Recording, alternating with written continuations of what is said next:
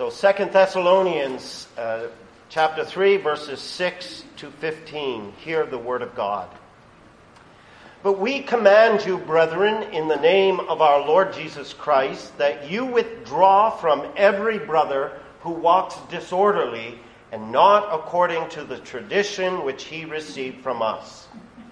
For you yourselves know how you ought to follow us, for we were not disorderly among you nor did we eat anyone's bread free of charge, but worked with labor and toil night and day, that we might not be a burden to any of you. Not because we do not have authority, but to make ourselves an example of how you should follow us. For even when we were with you, we commanded you this If anyone will not work, neither shall he eat. For we hear that there are some who walk among you in a disorderly manner, not working at all, but are busybodies.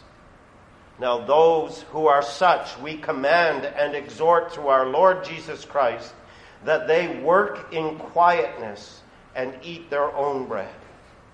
But as for you, brethren, do not grow weary in, in doing good.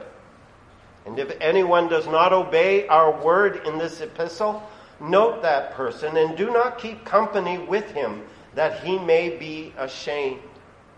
Yet do not count him as an enemy, but admonish him as a brother. And the grass withers, the flower fades, but God's holy and inerrant word abides forever. May he bring his blessing. It was a bit of providence as I was uh, preparing this message that this past week I saw a bumper sticker on a car directly in front of me uh, at a stoplight. And this bumper sticker was advocating for four hour workdays. Can you imagine? four hour workdays. Wouldn't that be wonderful? You only have to work four hours and you get everything you need every day. That, that's something. You know, in my younger years, and it's still going on, there's a great advocacy going on for four, four day work weeks. And, uh, you know, there's this uh, attitude uh, that uh, one of the reasons we have such an increase in mental health issues is that there's too much stress and pressure placed upon people in work environments. And Maybe that is the case for some. I don't want to be dismissive of that. But I believe in God's word that tells us that we have greater mental issues when we are not working, when we are not about business and duties and responsibilities. It used to be when I was in my younger years that full time work meant 40 hours a week minimum. And that's how you ended up gaining benefits from the company that you work for. And I saw over the course of my time within the business world that that moved down to 35 hours a week and then down to 32 hours a week. And now it's 30 hours a week that's counted full time work. And, and I say this as an aside, but in all seriousness, even with all of these decreases in work days and work hours, mental health issues are not decreasing, they're increasing. And so there, there must be something more to this. Well, let's make it a little more personal about work. We know that commandment six days you shall work. And we know that there is no job, there is no work environment, even if you're a student at universities or colleges or in schools, grade schools and high schools. Work can have its issues. Let me ask you how many of you have complained about your job? How many of you have complained about your employer or your professor and teacher? Or about your workload, or about your colleagues. I'm glad none of you are raising your hands because we'd all see our hands up in that list, wouldn't we? no, no. Don't point out anyone. We are all that way.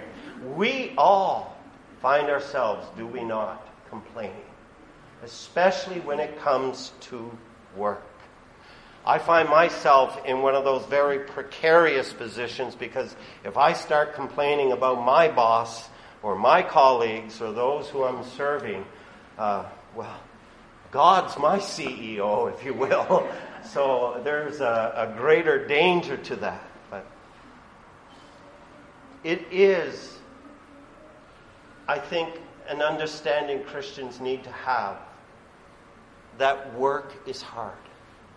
Paul even addresses this when he says that in verse 8 there, we worked with labor and toil. Where do those words meet us? What did God do when Adam fell in his sin? What did he say about all his work?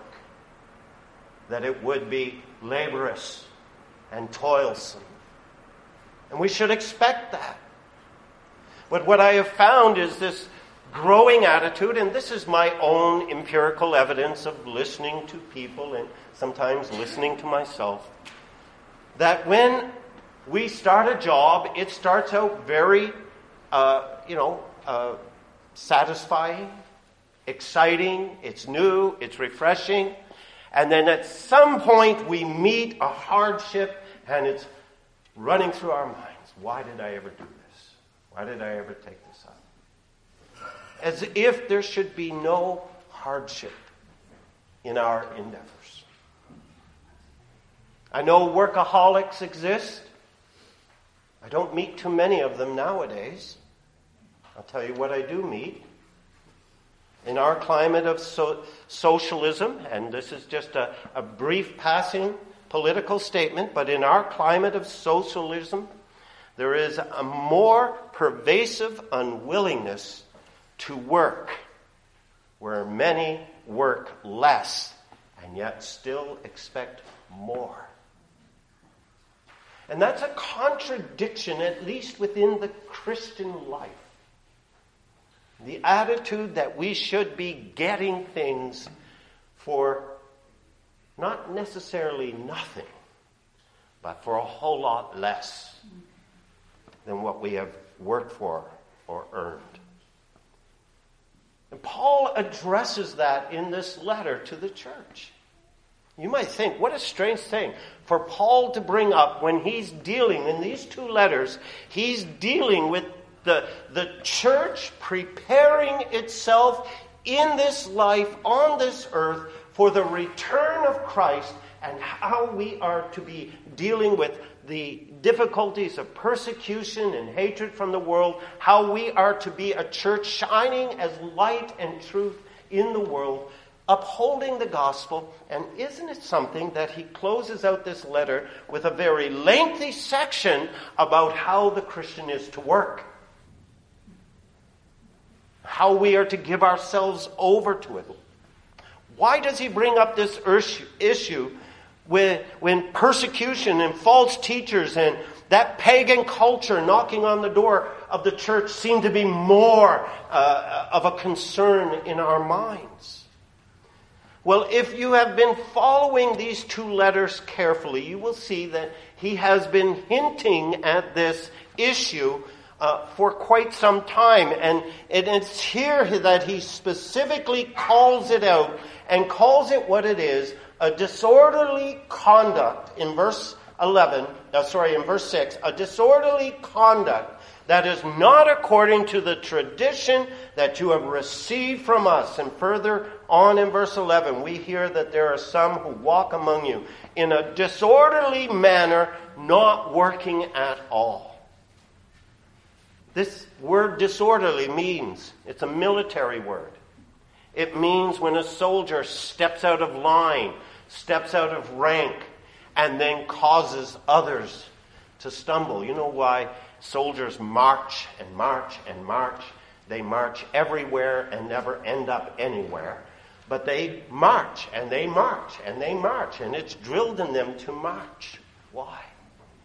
Because it brings order into their actions when they are doing other tasks and they are learning to march in sync with one another because they depend on one another in those military ranks. That's the word that he's using here to say that we're disorderly if we aren't working. And it's not just working about an employment endeavor, it's, it's working in all that we do within our lives. Think of that commandment six days you shall work. It's a commandment within the commandment. What's the first line of that commandment? Remember the Sabbath day and keep it holy. Six days you shall work. The seventh day is not a day for those earthly, secular, social employments. But worship is work. It's just a different kind of work. But six days you shall work. And for a Christian to take up a lifestyle where they are idle and unwilling to work, not unable. Let me stress that. I'll stress it again a couple more times. We're not talking about those unable to physically work, but those who are unwilling. Well, Paul here links it directly to the return of Christ. And that forward thinking that the Christian is to have in their life as we look to that return of Christ and the coming kingdom of God, we are to be about what? Our Master's business in all that we do. Our work is important to the Lord. It's not a new problem where Christians or God's people become disorderly, idle, slothful, or sluggard. Those are the words to define that one word that we sum it all up as lazy. Parents, you know what it's like to have a child that is lazy and you have to clean up after them. And if your home was like our home, you've often quoted uh, that verse 10. If you're not going to work, you're not going to eat. And usually it means no dessert. We don't starve our kids, but we keep them from enjoying certain things, don't we? Because laziness is sinful. In fact, if you were to go to Proverbs, you would see that that's one of the top issues dealt with in the book of Proverbs, along with anger and lust and other things. Children, listen to this. This is, this is what I always found funny. You know how uh, you can sometimes have it all reasoned out in your mind why you didn't do some particular job that your parents gave you to do. But I like Proverbs 26 because it, it shows the foolishness of those arguments. But how many of you have ever said this? The, the lazy man says, There's a lion in the street, a fierce lion in the streets. I can't go out and work. Well, he was making it up, of course, because the very next verse says, As the door turns on its hinges, so does the lazy man on his bed. I can't get out of bed today. I'm just too tired. And so we make up excuses that promote our laziness. And it's not a new issue. Solomon wrote that about 3,000 years ago it's part of the fallen heart. Idleness, slothfulness, sluggardly, lazy. Those are things that God condemns within Scripture. And here too in our text, and, and Paul has brought this up before, and one of the biggest reasons that he's dealing with this is because of the unnecessary burden and disruption to the church that, that sluggardly people have brought. But even more, how that has brought shame to the name of Christ.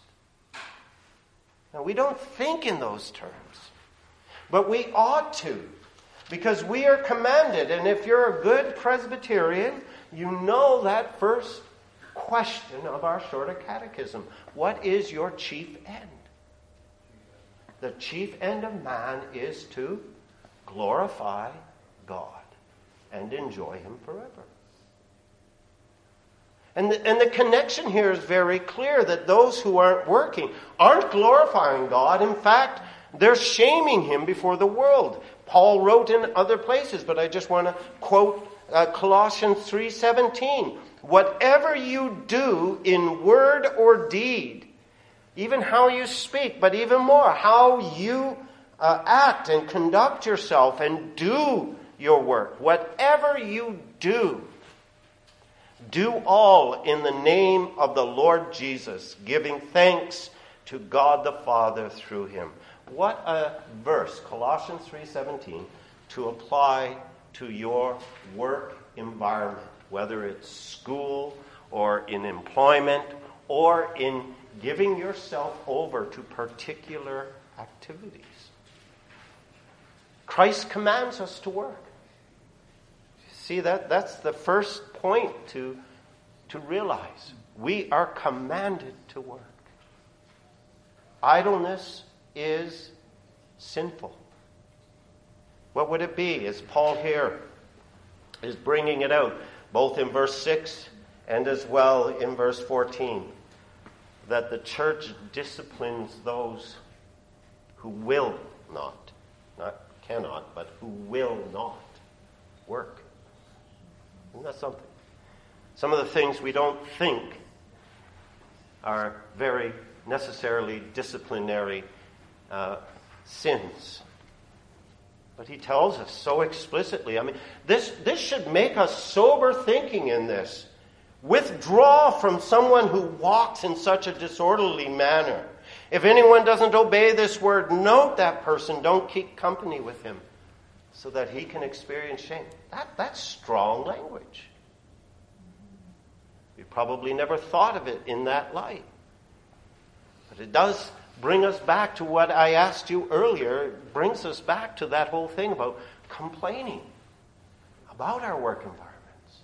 I'll touch on that a little more, but, but I want you to understand the commandment that's given to us as God's people. It's a command to work, and Paul uses that word three times in verse 6, verse 10, and verse 12. Commanded, we're commanded to be a people who are busy in our life doing things for the glory of God. In our employment circles, in your educational uh, circles, and even in your home life, your social life. In fact, Paul saw that the issue of those who weren't working and who were disrupting the church and burdening the people and bringing shame to the name of Christ, Paul saw that in Thessalonica, anyways, it was such a problem. He, Paul, and Silas made sure they worked for their keep when they were there serving the gospel in the kingdom of God so that they could set an example for others. Even though, as he says in verses 7 to 9, even though we have that authority to live and to receive a blessing from the ministry and work of the gospel, we determine to make ourselves an example of how you should live your life. Working hard. And that's Christ's command to our lives to work. Six days you shall work and to understand that work is work and labor is a creational ordinance. It's not something that came because of the fall.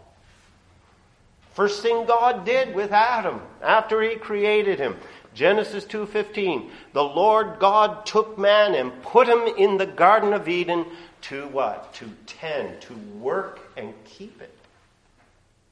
God's given us creation for the purpose of tending and keeping to His glory. But it's also a moral command. It belongs within the realm of those Ten Commandments, that moral law of God. That as today we are remembering the Sabbath, tomorrow, six days you shall labor. That word labor is serve. Think about that. Six days you shall labor, or better, six days you shall serve and do all your work. Who are you serving? You might think, I'm serving my employer. I'm serving myself. I'm serving my teacher. I'm serving my parents. You might think, I'm serving my children. No, ultimately, as it falls under the moral law, we're serving God. He's the chief focus that we, that we give ourselves over to. Your labor and your work, your employment, your schooling, those things are not separate from your Christian spiritual life. And it's a command, a moral command. And as a moral command, understand this, dear Christian, it is something that the Lord Jesus will bring into judgment. That, that's serious, isn't it? This seems weighty and heavy. It, it, it will become more glorious as we move along here. But this has to be impressed upon us, especially in a day in which everyone wants everything for nothing. And that, I don't believe that is a, a misconjecture of our society. That's what Western, Western world life is like. But Jesus will bring everything into judgment. And you think about the parable of the talents. Think about the giftings and the uh, abilities that you have been given by God. What does He do with those to whom He's given talents? In Matthew 25, He talks about coming back and settling accounts with each one. And the Lord will be doing that with you. Settling those accounts. And they're pretty serious. In verses 21 and 23, the two that did work with what they had been given. Listen to their judgment. Well done, good and faithful servant. Enter into the joy of your Lord. And then there's that servant who wouldn't work. He had a bad view of who his boss was. I knew you were a hard man and reaping and sowing where you did not scatter seed. so I hid your talent. Here, it's yours again. And I just say that with the tone in which he's expressing it. And what did God, what did the Lord Jesus say of the judgment of this man? Verse 26 You wicked and lazy servant. what,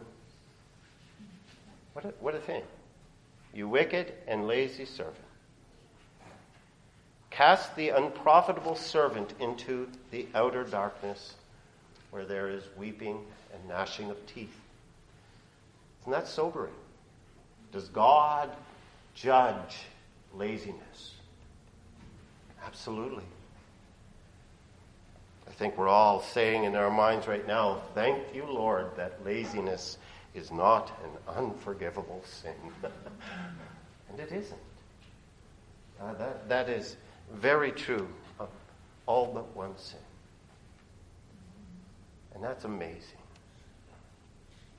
But he brings out the consequences here of disorderliness to bring forth that, that urging and exhorting to proper orderliness in our works and our labors.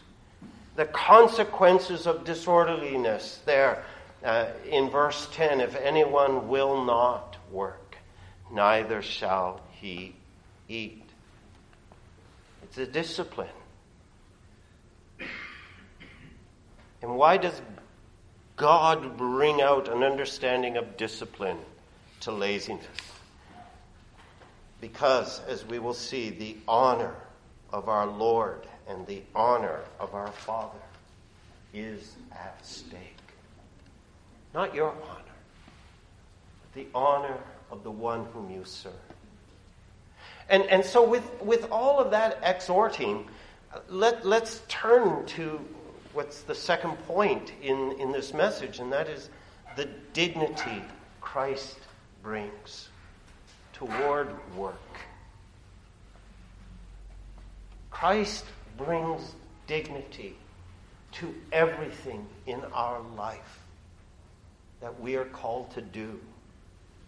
I think some of you have probably expressed some of these sentiments and jokes. Uh, uh, the one I read this past week, I've heard it often, but it's I owe, I owe, it's off to work I go.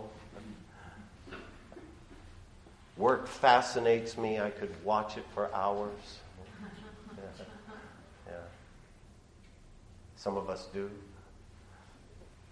But I want to I want to set this. When you think Christ brings dignity toward work, I want you to start thinking about this question Why do you work? Why are some of you incurring significant bills to get an employment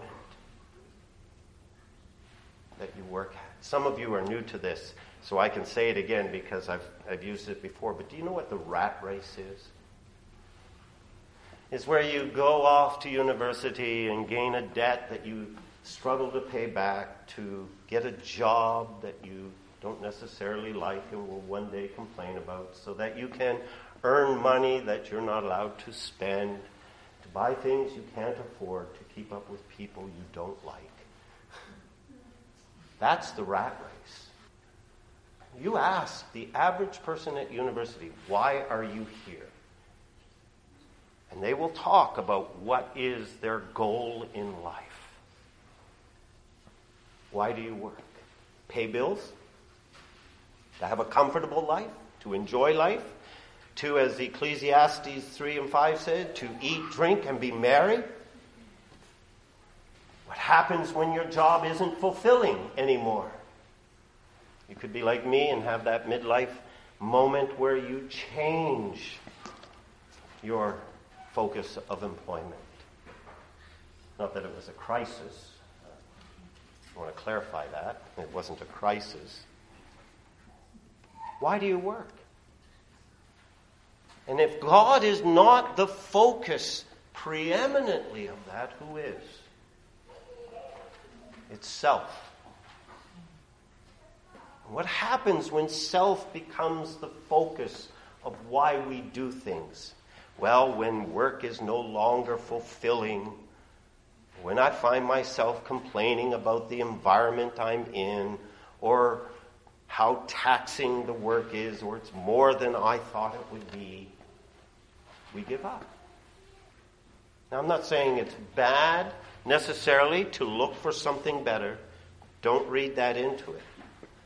But I want you again to see in verse 8, Paul makes very clear that it doesn't matter whatever profession, whatever job you put your hand to, whatever task, even within the church, that you take up to do to the glory of God.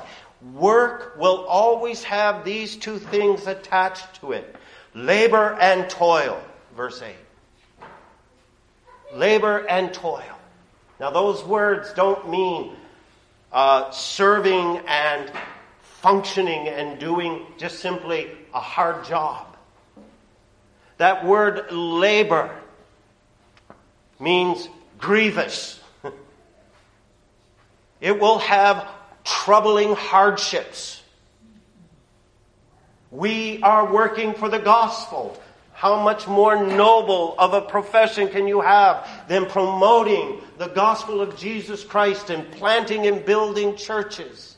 Not to say that that's the only noble one, but I mean, putting it in that perspective, and you would think, wonderful, great, we send you off to it. And I remember in my early days of ministry thinking, I'm going to preach God's word. You know how hard that became? No when it's not received, or you get eight compliments and two criticisms. I'm, I'm not singling my profession out solely on that. You're going to face it. when Paul says here, we, we worked with hard labor and toil, that word toil, painful difficulties. It wasn't easy. And you think about that, that, those words, that's, that's the judgment that God has brought to our labor. Where we, before the fall in Adam, could enjoy and experience the blessing and happiness of hard work. Do you think gardening in the Garden of Eden was just simply a breeze? It was enjoyable because the heart was set on glorifying God. But with the fall, work was cursed with toil, sweat, thorns, thistles. There is a vanity, an emptiness, a seemingly worthlessness to any work we do if it's outside of Christ. Why do you work? My friends, I believe very much that what Paul is exhorting and encouraging here is an understanding that as hard as our jobs can be at times, as painful, as grievous, uh, that the toil of it can be, that when the Lord Jesus is preeminent in our work, He's the one who removes the vanity of it who resets the high calling of all the labors of our hands in service to the glory of God our Creator. You know, Jesus even said in Matthew 6 your preeminent purpose in work, whatever it is, isn't to pay your bills, it isn't to provide. What did he say in Matthew 6? And I think it's four, four or five times he says, Don't worry about those things. I clothe the fields of a thousand hills. I can get a raven to feed a man for six months in the desert. Elijah. God can do those things. What does he say? Seek first the kingdom of God and his righteousness, and those things will be added to you. But in your workplace, Christ is the one who brings joy, especially when the ease and merriment and fulfilling nature of vocation is lacking. And my friends, you will face that moves you on. The glory of our God, who in his wonderful providence has me in this place at this time to serve him. And you can bet in Christ the dignity he brings toward work. In Christ, an eternal blessing is gracing our earthly labors. That's a promise. And in those troubling times, Christ brings a dignity to it in that his redemption applies even to the work of our hands, bringing to us contentment. 1 Timothy 6. Sufficiency, joy, gratitude. He works these graces within our hearts that we can see Him meeting and blessing all our unworthy and undeserving efforts. He redeems our selfish spirits when we work with our hands in order to give to His glory in blessing others. Ephesians 4:28. He establishes the works of our hands to serve his kingdom's purpose. He brings dignity to it. When we set our hearts on glorifying God, on serving his kingdom, whatever we are doing, Christ dignifies our efforts. And that's what starts that's what starts to set the Christian apart in this world that is so used to complaining and grumbling about everything. And the last, Christ is the one who glorifies our work. Not that we are focused on an earthly reward. Work isn't in and of itself rewarding like we think it ought to be. But Christ brings glory into our work by ensuring that whatever good we do glorifies the Father. Remember what he said in Matthew 5, verse 16. He said, Let your light so shine before men that they may see your good what? Your good works. And therefore, by them seeing your good works, what will they do? They will glorify your Father who is in heaven. Do you understand when you put that into perspective of grumbling and complaining? How does that glorify God? How can Christ bring glory to the Father in our efforts? But He does. He will glorify your labors to God. That's, that's His ministry in the works of your hands. Commit your day to the Lord with that thought in mind.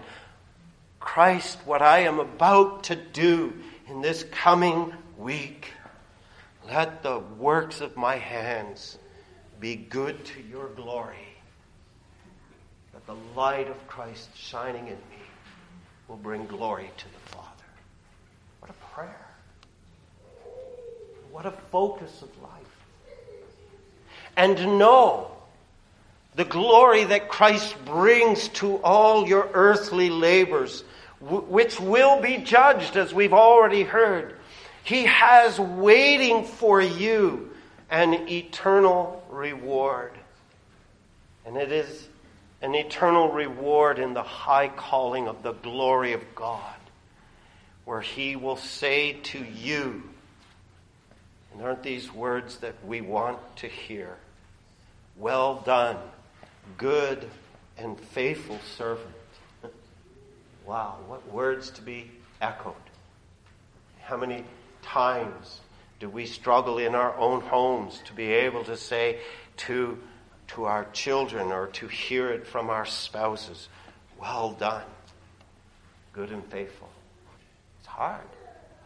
But when Christ is, as Paul is urging on here in this kingdom mindedness, when Christ is the focus of all we do, he will say, Well done, good and faithful servant. Enter into the joy of your Lord. Inherit the kingdom prepared for you from the foundation of the Lord. There's a kingdom mindedness here. And that kingdom mindedness begins, my dear friends, when we wake up tomorrow morning. We ready ourselves for that classroom and that one subject we don't like, or that work environment which is very taxing and hard to fulfill. When we wake up tomorrow and begin to work for the next six days, seek the kingdom that Christ has prepared for you from before the foundation of the world. And he will glorify the Father in your works. Let us pray.